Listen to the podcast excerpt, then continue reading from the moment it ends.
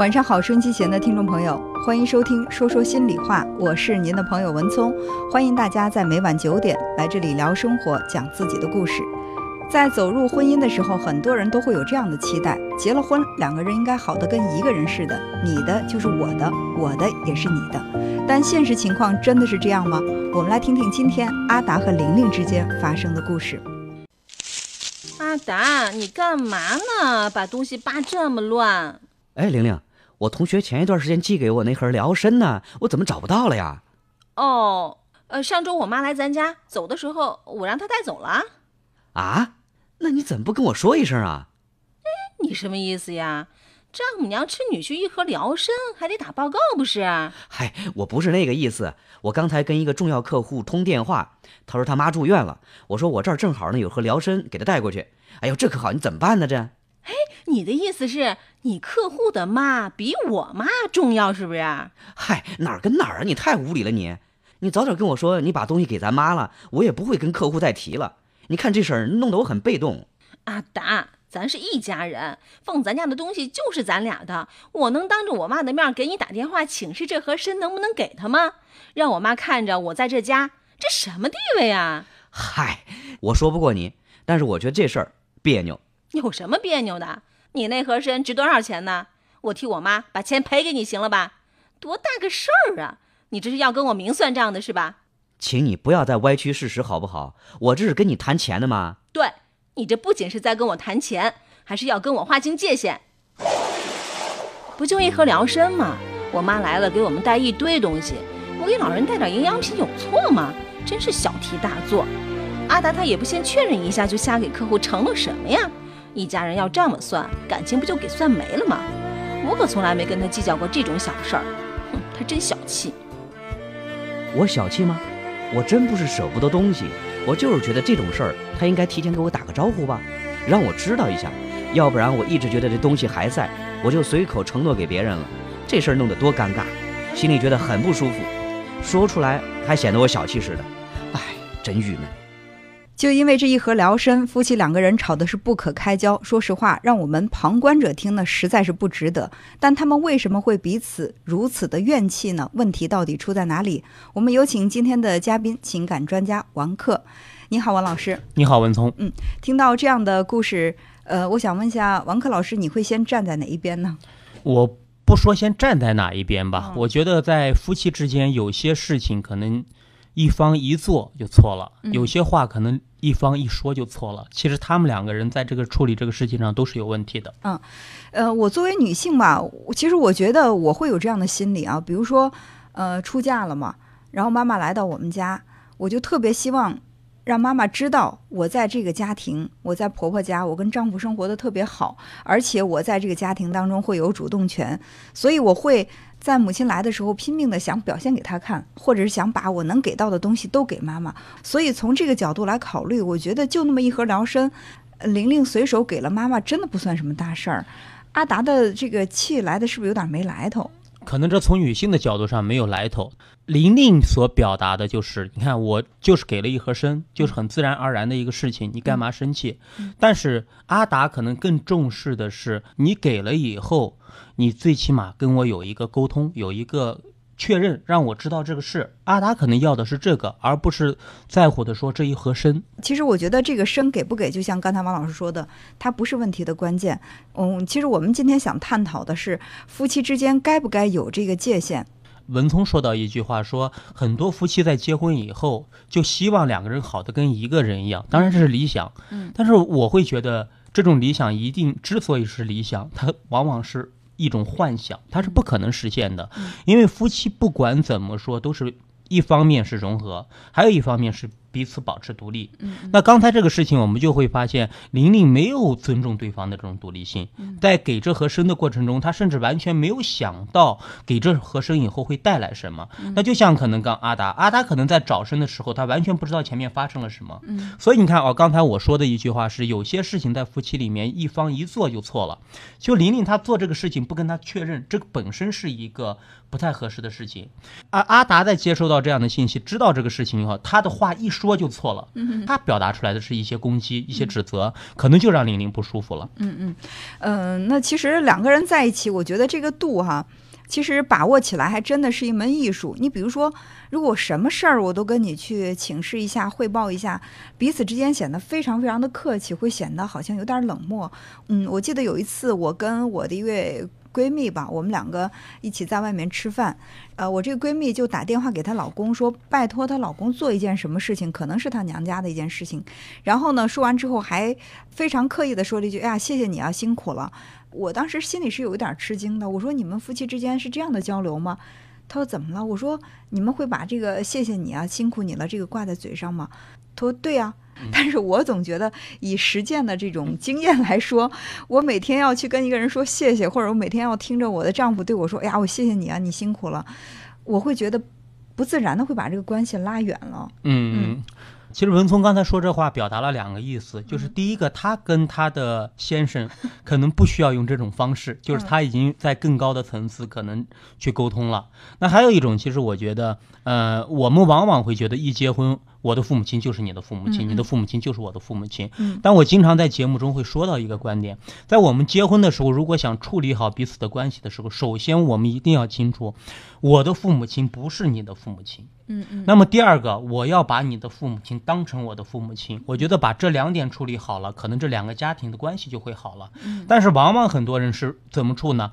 我的父母亲是我父母亲，但你的父母亲不是我父母亲。嗯。所以这样的一处理关系，其实无形就把关系给拉远了。但像刚才这个，呃，文聪说到她这个闺蜜。其实他处理的就是一个 OK，这是我父母亲的事情，虽然他也是你的岳父岳母，嗯，对吧？但是这毕竟是我的父母亲，我有一个这样的确认，有一个这样的表达，那可能是他们的一种沟通方式，一种表达方式。但我觉得最起码男人会接收到这样的一个确认信号，我在做这个事情，我得到了价值的认可，这可能是男人要的东西。嗯，所以有的时候我们会有这样的观点，觉得正是因为跟你熟，把你当自己人，我才对你这么随便。呃，我觉得这个可能还是有一定的误区的，就是无论你在什么人面前，在什么样的场合，都不要太当自己人。就是说，也许你对于别人来说，你还是跟他有一定的距离的。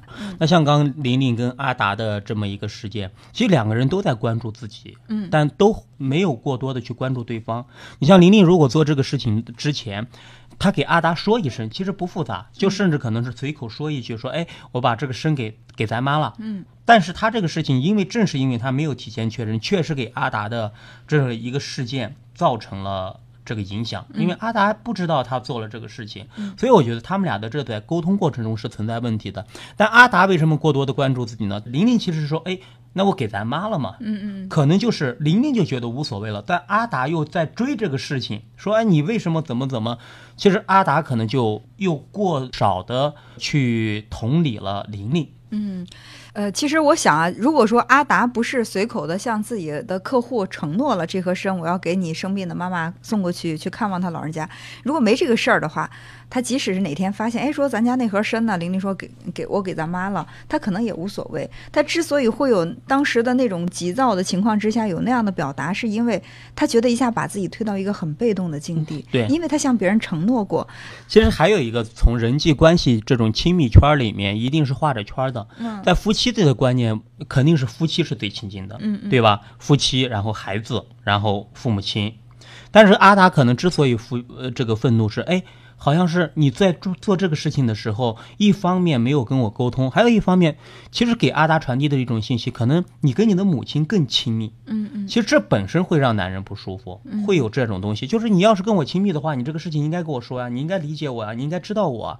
但是玲玲没有，玲玲可能觉得，因为我跟你亲，我才这么做嘛，我就不需要跟你说嘛。所以其实她完全是按照一个男人的思维方式的反方向在做。其实我觉得她可以把这个小事儿化了的，结果他是把小事儿化大了，就直接上升到另外的一个层次，有点歪曲事实、偷换概念，说你就是要跟我分清，你我要把钱给你。其实我觉得这种表达会让男人觉得很郁闷。我不是这个意思，但是你把我质问的又让我哑口无言。